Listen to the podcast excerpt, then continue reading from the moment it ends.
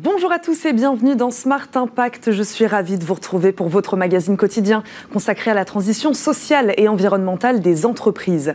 Au sommaire de cette émission, fini les intermédiaires. Les agriculteurs peuvent désormais s'approvisionner directement auprès des fabricants d'équipements, gain de temps, des prix plus justes, un avantage rendu possible par la start-up Farmitoo. Elle vient tout juste de lever 10 millions d'euros. Sa cofondatrice sera notre invitée. Transformer votre voiture à moteur thermique en véhicule électrique, c'est possible et ça s'appelle le rétrofit. Il pourrait bien être l'avenir de l'automobile en France et en Europe. Deux acteurs du secteur viendront nous parler des avantages de cette technique, mais aussi des obstacles encore trop nombreux aujourd'hui pour son déploiement à grande échelle. Enfin, comment remettre l'Afrique au cœur du débat sur le changement climatique? Aminata Sidibé, fondatrice de Tanganyika, sera notre invitée. Elle a choisi, elle, de créer un concept store afro-écolo pour relever le défi. Mais d'abord, je vous le disais, c'est l'heure de l'invité du jour.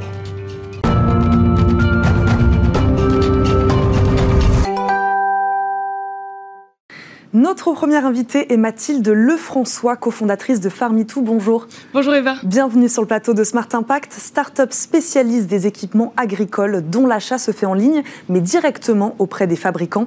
Vous venez également de boucler une levée de fonds de 10 millions d'euros, nous en parlerons bien sûr.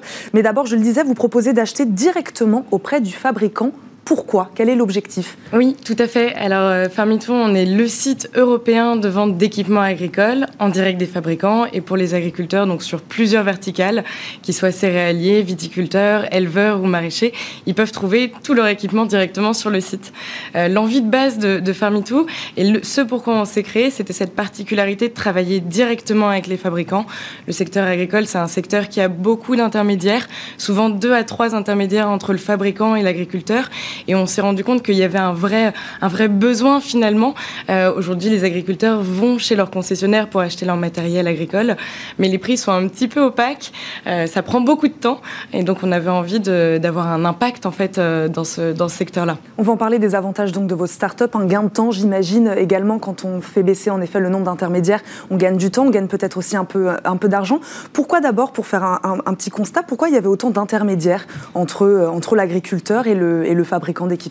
C'est un secteur qui est assez traditionnel où en fait les fabricants sont habitués à travailler avec des importateurs, des distributeurs, des coopératives agricoles et donc souvent le matériel transite entre chaque intermédiaire avant d'arriver à l'agriculteur et le fait d'avoir plus d'intermédiaires rend le produit plus coûteux en bout de chaîne et avec une offre qui est souvent réduite aussi au niveau local, au niveau des distributeurs et donc du coup vous en parliez un peu de ces impacts qu'on cherche à avoir aujourd'hui chez Farmitoo. Le premier, indéniablement, c'est le temps. Aujourd'hui, un agriculteur doit aller chez son concessionnaire ou un distributeur pour trouver son matériel. C'est estimé en moyenne une demi-journée par semaine. Donc 2 jours... Oui, c'est très précis. Du coup, on gagne vraiment des journées. C'est très précis. Vous avez fait le calcul. Tout à fait. 2 jours par mois où il doit faire son aller-retour. Et les agriculteurs, comme vous le savez, c'est des passionnés, mais aussi des acharnés du travail. Ils travaillent entre 70 et 80 heures par semaine. Ça fait déjà beaucoup. Exactement. Et donc, si nous, on peut avoir un impact justement sur ce temps d'achat de matériel où ils peuvent le faire directement en ligne sur leur ordinateur, leur téléphone, même depuis leur tracteur, et ils sont livrés directement dans leur exploitation, sur leur exploitation agricole. Vous prononcez tout à l'heure le mot de opaque, des prix opaques. Ça veut dire que là aussi, une autre promesse de Farmitoo, c'est la transparence sur les prix. Comment vous arrivez à contrôler les prix de ces équipements agricoles? Tout à fait. Alors, tous nos prix sont transparents sur le site Farmitoo, ils sont tous affichés, souvent en concession ou chez des distributeurs agricoles, ils ne sont pas forcément affichés aux clients, donc ça varie un petit peu en fonction de... C'est-à-dire que l'agriculteur appelle en disant j'ai besoin d'acheter ça, mais on ne sait pas trop combien ça coûte. C'est des entités qui sont souvent très locales, où il peut y avoir un petit peu de force de pouvoir entre des agriculteurs avec des plus petites, plus moyennes ou plus grandes exploitations. Effectivement, pour nous, c'est le même prix pour tout le monde. Ça permet aussi aux agriculteurs de connaître en fait, dès qu'ils ont un besoin, le vrai prix d'un produit, où nous, on prend du coup une commission sur la vente auprès du fabricant, mais on est le seul intermédiaire, et donc on a effectivement cette connaissance du coût du produit qu'on peut après restituer en ligne sur notre site. On a parlé, Mathilde Lefrançois, là, des avantages pour l'agriculteur. Quels sont les avantages pour le fabricant aussi? J'imagine qu'il y en a. Oui, tout à fait. Tout d'abord, le fait d'avoir un nouveau canal de vente. On leur génère des ventes sur le site Farmitoo.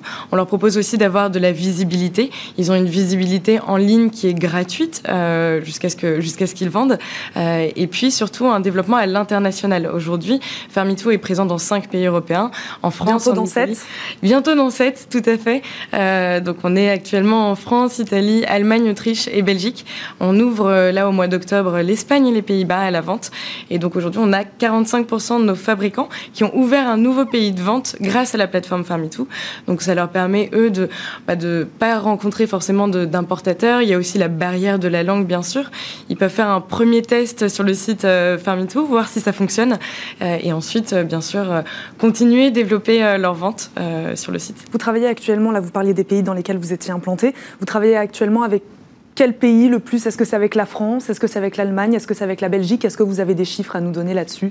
Oui, alors aujourd'hui, on a 55% de notre volume d'affaires qui est fait en France et le reste qui est fait en Donc en le marché Allemagne. Français reste majoritaire? Oui, il reste majoritaire. Effectivement, avec mes associés, dès qu'on a commencé Farmitoo, étant tous les trois français, ça aide aussi beaucoup à comprendre un petit peu comment marche ce modèle-là. Et aujourd'hui, depuis le lancement de Farmitoo, on a recruter bien sûr des Italiens, des Allemands, des Autrichiens et aujourd'hui des Espagnols et des Néerlandais dans l'équipe que je tiens d'ailleurs à saluer et à féliciter pour tout le travail acharné qu'ils ont fait durant cette période de levée de fonds. On n'en a pas parlé, quel type d'équipement vendez-vous? On a parlé un peu, vous disiez que vous vendiez à tout type d'agriculteurs, des céréaliers, hein, c'est ça, vous le disiez qu'il n'y avait pas de... Mais quel type d'équipement exactement vendez-vous? Des gros équipements, des plus petits? Alors il y a un peu de tout. Il y a du petit et moyen équipement qui est très spécifique au métier de l'agriculteur. Donc on peut retrouver des compresseurs, des pompes, des cuves à fioul pour les éleveurs, des clôtures électriques, des abreuvoirs, ce type d'équipement.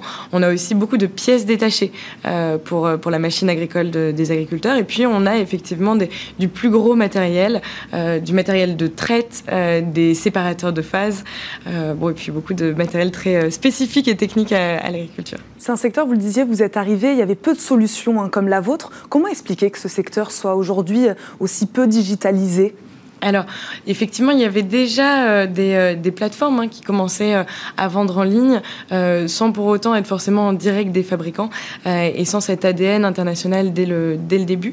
Mais il existait des plateformes et c'est vrai que contrairement à ce qu'on peut penser, le secteur agricole est un secteur qui est assez traditionnel mais qui, au niveau technologique, s'est beaucoup développé ces dernières années. Notamment sur les équipements, les machines, c'est vrai qu'ils sont à la pointe de l'innovation, les agriculteurs. Tout à fait. On a des GPS aujourd'hui dans les tracteurs avec une précision militaire, des stations météo. Il y en a beaucoup qui suivent les conditions météorologiques depuis une application. On a aussi des petits robots. Donc, il y a de plus en plus d'innovations dans le secteur agricole. Comment vous êtes arrivé sur ce marché-là? Comment vous regardez la précarité, on le sait, vécue aujourd'hui par beaucoup d'agriculteurs? Vous êtes arrivé aussi pour cette raison. Il y avait un engagement derrière votre start-up, derrière cette idée? Oui, il y avait une forte envie d'impact sur ce secteur. Les agriculteurs, on est tous dans l'équipe très touchés par les enjeux environnementaux, écologiques, alimentaires aussi. Le consommateur demande de plus en plus à l'agriculteur. On a envie de manger sain, local, de saison. Et puis c'est vrai qu'on demande beaucoup aux agriculteurs qui ont en ce moment, pour certains types d'agriculteurs, du mal à joindre les deux bouts, qui sont parfois mis un peu en marge de la société.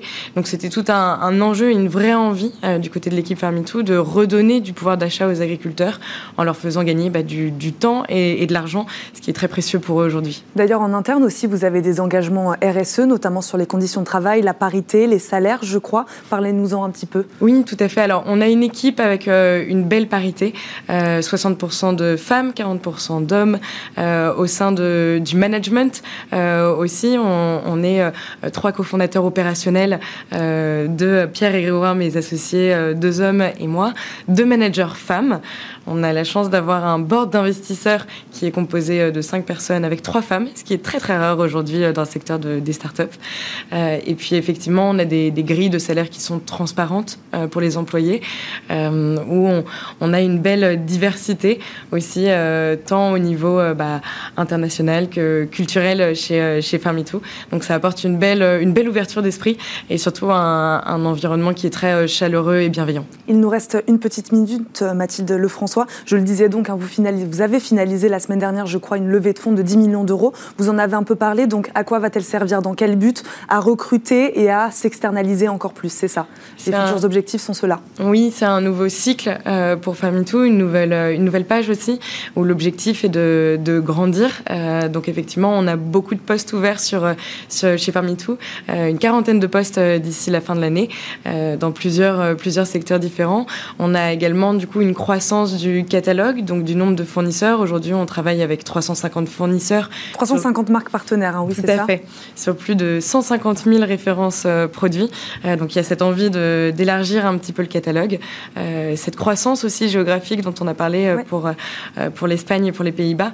Et puis beaucoup de projets de services additionnels pour les agriculteurs, que ce soit des modes de financement, peut-être pouvoir les aider dans des financements de matériel un petit peu plus gros, par du crédit ou par du prêt.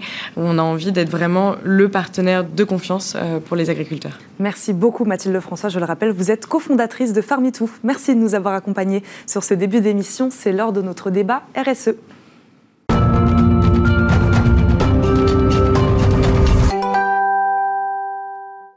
Smart Impact, le débat RSE, le rétrofit serait-il l'avenir de l'automobile ? Ce procédé qui consiste à remplacer un moteur thermique par un électrique à batterie sur un véhicule ancien pourrait bien décoller en France. Moins coûteux que le rachat d'une voiture électrique, les acteurs du secteur demandent néanmoins un soutien public plus fort pour enfin lancer leur filière. Pour débattre avec nous aujourd'hui, Wadi Maninou, cofondateur de Phoenix Mobility. Bonjour. Bonjour. Merci de nous accompagner. Émeric Libaud nous accompagne également, fondateur de Transition One. Il est également avec nous sur le plateau de Smart Impact. Bonjour. Bonjour. Merci à tous les deux d'être là. Pour ceux qui ne seraient pas familiers avec ce concept de rétrofit, est-ce qu'on peut expliquer comment ça marche ? Dites-nous. Yes. Alors, le rétrofit, c'est le principe de conversion d'un véhicule à motorisation thermique, donc essence, diesel, vers une motorisation électrique. Donc, c'est ce que je disais, on remplace tout simplement un moteur par un autre ? Alors, le concept est simple. En réalité, ce qui se cache derrière est beaucoup plus complexe. En fait, on change toute la chaîne de traction thermique du véhicule, ce qui veut dire qu'en fait, on change le moteur, ce qui permet de faire tourner les roues, etc. Donc, c'est une grosse transformation qui permet à la fin d'avoir un véhicule propre. Émeric Libaud, ça marche pour tous les véhicules, ça ? Alors, techniquement, on peut le faire sur tous les véhicules. Maintenant, celui qui veut une petite voiture avec une très grande autonomie, il va manquer un peu de place pour mettre des batteries. Et donc, c'est surtout l'usage au bout qui rend le rétrofit possible. Est-ce qu'on peut mettre les batteries dont on a besoin pour l'autonomie ? Mais techniquement, on peut le faire sur des toutes petites voitures, sur des deux roues, sur des voitures berlines, jusqu'à des camions utilitaires. On peut vraiment tous les faire. Quels sont aujourd'hui les acteurs du secteur ? Si on a envie de changer, de modifier sa voiture, de la changer, de changer de véhicule, de changer de moteur, vers qui on va ? Alors, aujourd'hui, on est organisé en filière. Il y a une filière avec une association qui s'appelle AIRE, les acteurs de l'industrie du rétrofit électrique, où tous ceux qui font du rétrofit sont dans cette association-là. Donc, il y a de la voiture historique, ancienne, comme la 2 chevaux qui est déjà homologuée. Il y en a qui font des utilitaires plus gros, comme ce que fait Wadi. À Transition One, on fait des voitures légères et on leur donne une autonomie raisonnable. On fait du raisonnable, parce qu'il faut avoir des solutions pour demain qui soient aussi raisonnables. Donc les acteurs de la filière, Wadi Maninou, ce sont plutôt des start-up aujourd'hui, des petites structures ? Oui, c'est des petites structures en général qui ont entre 1 et 5 ans d'existence. Alors en fait, historiquement, le rétrofit est quelque chose qui existait déjà, mais c'était fait globalement dans des garages spécialisés dans le rétrofit de véhicules vintage et anciens. En France, depuis 3-4 ans, il y a une nouvelle impulsion grâce aux acteurs qui ont émergé et qui ont voulu industrialiser la solution. C'est-à-dire, en gros, permettre d'avoir des solutions plus fiables, avec de meilleures autonomies et qui coûtent moins cher. Et donc, du coup, on s'est structuré autour de cette association, l'association REIRE. Et aujourd'hui, on a réussi à faire évoluer la réglementation pour permettre à notre filière d'être homologuée globalement en France. Et donc, aujourd'hui, on est en train d'essayer de lancer justement cette activité avec des difficultés, avec des gros challenges, comme toute entreprise. Et donc, du coup, c'est ce dont on va parler, j'imagine. Oui, c'est ça. Pourquoi beaucoup de PME aujourd'hui de rétrofit électrique se sentent-elles abandonnées par l'État, Émeric Libaud ? Alors, abandonné par l'État, l'État nous a montré qu'il savait changer la réglementation. On a fait ce changement de réglementation en un an. Ce qu'il faut bien voir aussi dans ce rétrofit, c'est qu'on ne pourra pas réussir un rétrofit sans des solutions industrielles. Je le disais tout à l'heure, il faut de l'industrialisation. Mmh. Parce que vu les enjeux que l'on a, vu la quantité de véhicules que l'on a, si on va faire des changements, faire du rétrofit une par une, comme ça, un peu partout, non, il faut une filière qui soit organisée et surtout une dimension industrielle. Et c'est là où, en fait, on rencontre des difficultés. C'est-à-dire, on a entendu l'Europe qui a interdit la vente de véhicules neufs pour 2035. Ouais. On a entendu le Conseil d'État qui enjoint le Premier ministre à accélérer sur la transition écologique. Il y a des flottes d'entreprises, des collectivités, des particuliers qui cherchent des solutions. La voiture neuve, où c'est un renouvellement de 5-7% par an avec des voitures neuves. Si aujourd'hui 75% des ventes étaient électriques, en 2035, il n'y aurait que 30% de véhicules électriques. Et on est loin des 75% aujourd'hui. Donc il faut quoi ? C'est quoi la solution ? Plus de financement ? C'est-à-dire que la réglementation, donc le point de convergence, c'est évidemment comment ces start-up-là peuvent aujourd'hui devenir des industriels très rapidement. Et la conjonction de tout ça, eh ben c'est le financement. Où aujourd'hui, dire à une start-up je finance ton industrialisation, c'est pas des messages qu'on entend souvent. Dans le digital, il y a beaucoup de choses qui se font. Là, on est sur une filière assez lourde, qui demande des investissements, des capex assez forts, et ils sont difficiles à trouver aujourd'hui. C'est ça, et est-ce que là c'est précis ? Est-ce que vous avez un ordre d'idée d'un montant qu'il vous faudrait pour vraiment lancer cette filière ? Alors, on n'a pas de montant précis, enfin, on peut effectivement faire un chiffrage. On parle de plan de relance, on parle de plan d'investissement, il y a des enveloppes qui sont données aujourd'hui pour la transition de multiples secteurs. Voilà, est-ce que vous auriez quand même un ordre d'idée sur ce qu'il faudrait ? Un des enjeux, c'est comment le rétrofit peut rentrer dans le plan de relance automobile. Voilà, ce qui a pu être estimé, c'est comment 25 millions pourraient être alloués dans ce plan de relance qui en fait 1000 millions. Comment on peut trouver 25 millions pour que la filière rétrofit puisse industrialiser. Et donc, on voit qu'on ne parle pas de centaines de milliers d'euros, on est sur des millions.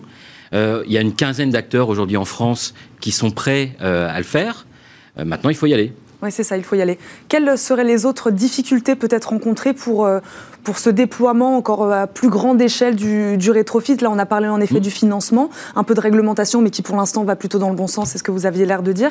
Est-ce qu'il y a d'autres obstacles aussi peut-être qui vous empêcheraient aujourd'hui de vous déployer à grande échelle ? L'obstacle pour lancer n'importe quel produit, c'est de pouvoir le mettre sur la... Enfin, de le donner au client et que le client puisse l'utiliser pour avoir des feedbacks.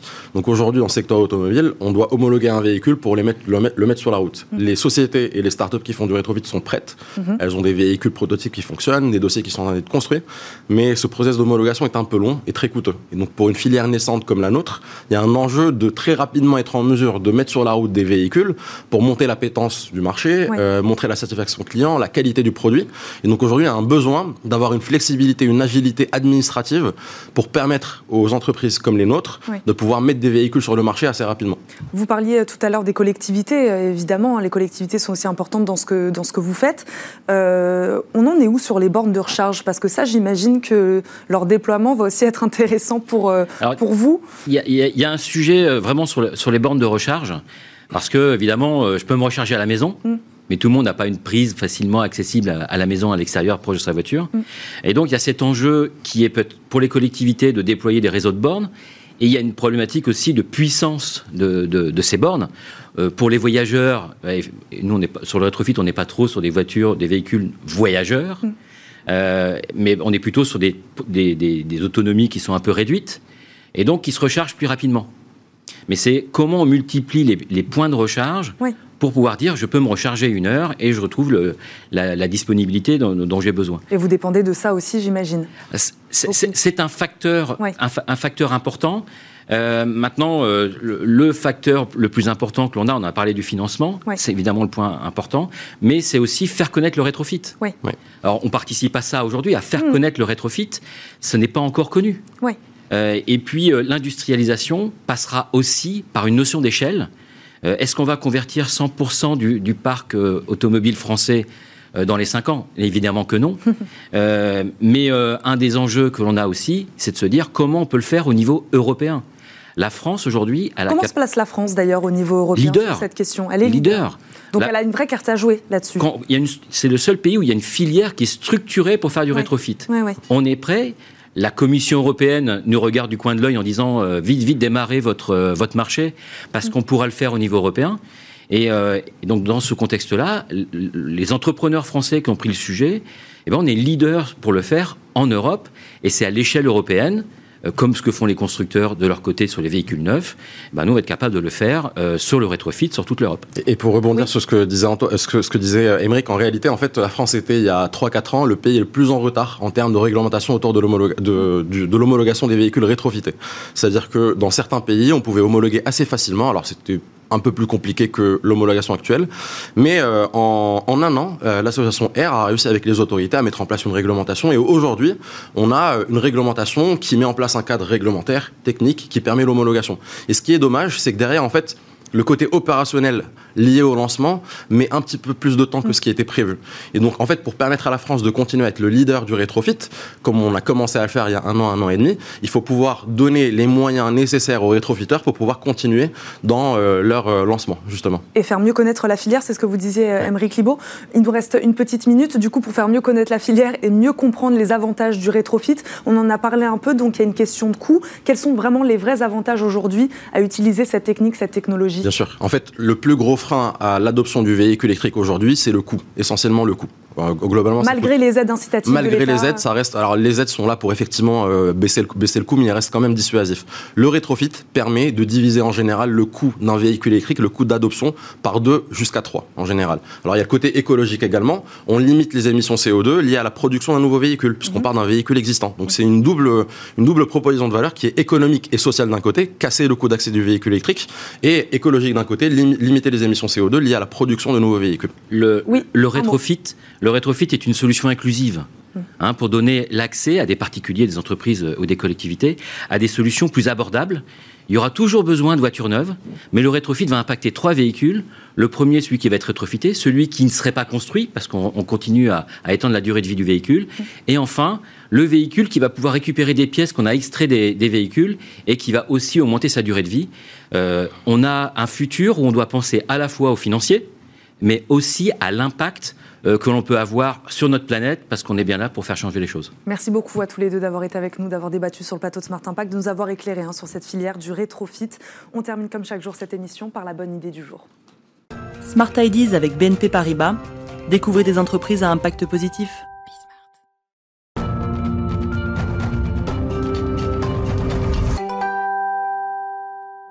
La bonne idée du jour, c'est celle d'Aminata Sidibé, fondatrice d'Écologie Universelle, et de Tanganyika, une boutique en ligne afro-éco-responsable. Bonjour. Bonjour Eva. Merci d'être avec nous. Un mot d'abord sur ce nom Tanganyika qui n'est pas anodin, qui a une signification, expliquez-nous. Alors Tanganyika, c'est un grand lac qui nous concerne tous.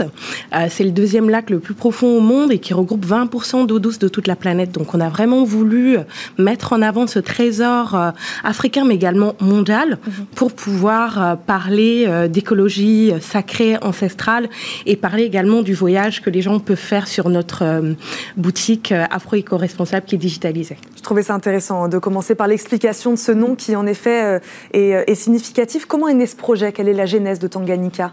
Alors, Tanganyika est né d'une idée, qui a été alimentée par une ONG qui s'appelle Écologie Universelle, que j'ai créée en 2014. Donc, on a un festival qu'on tient en Afrique, et pendant ce festival, on a un marché artisanal. Donc en rentrant en France, j'ai voulu digitaliser ce marché artisanal en mettant en avant les fermes familiales, les éco-villages, les centres de formation d'Afrique pour montrer des savoir-faire ancestraux, aussi bien du côté de l'alimentation, du côté de la mode, du côté de la décoration, et également les accompagner dans une transformation digitale, leur apporter également un accompagnement sur tout ce qui est lié à la technologie, sur tout ce qui va être lié à la commercialisation, leur aider également à fixer des prix justes. Ça aussi, c'est votre rôle de les accompagner, ces fournisseurs. On est beaucoup dans de l'accompagnement, on les accompagne aussi à fixer des prix justes, impactants, qui vont leur permettre d'apporter un changement à l'intérieur. Donc c'est ce que j'explique aujourd'hui. Si je prends le cas d'un éco-village qui se trouve au Sénégal, qui existe depuis 30 ans, on soutient des artisans qui sont là, plus de 350 artisans, quand on achète sur notre plateforme, on apporte une économie collaborative et on réfléchit également avec des partenaires au Bénin sur de la recherche du développement en créant des produits. Donc on co-crée également des produits en plus de distribuer. Quels pays sont concernés? Alors aujourd'hui, on travaille avec 8 pays d'Afrique et on a 30 partenaires. Notre objectif, c'est de travailler avec les 55 États et de digitaliser l'achat des produits éco-responsables, parce que c'est intéressant, et de les ramener également dans le milieu européen international en les accompagnant dans des certifications, en les accompagnant également à répondre aux standards internationaux. Nous avons pensé, et nous venons de créer un label qu'on a appelé bio-traditionnel, parce que il est important de faire le pont. En Afrique, il y a déjà des savoir-faire qui sont là, ancestraux, écologiques, sacrés. Et qui ne sont pas forcément reconnus au niveau européen. Qui ne sont pas reconnus, et quand je prends souvent, pour rigoler, le cas du baobab qui existe depuis des millénaires, le fait de le certifier bio est parfois hilarant, parce que c'est un produit qui est là et qui sera toujours là.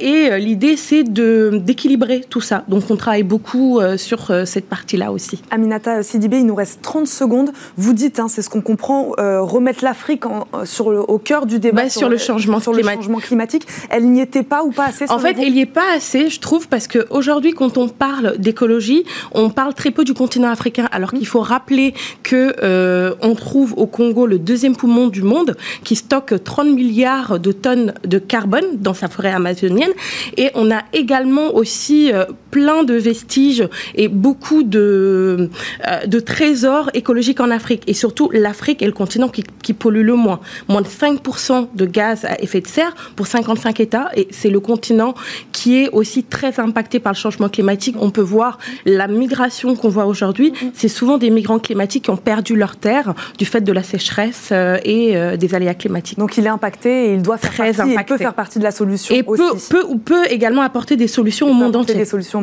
Totalement. Merci beaucoup, Aminata Sidibé. Je le rappelle, vous êtes donc fondatrice d'Écologie Universelle et de Tanganyika. Merci de nous avoir accompagnés. C'est déjà la fin de votre émission Smart Impact. C'était la dernière de l'année d'ailleurs. Merci à Thomas Hugues de m'avoir fait confiance pour le remplacer toute cette semaine. Merci à la productrice qui m'a aidé à préparer cette émission toute cette semaine, Joséphine Dacoury. Merci Louison. Merci à l'équipe technique derrière, Kylian et Amanda, de m'avoir également accompagnée. Merci à tous. Très bonne journée sur Bsmart et à bientôt.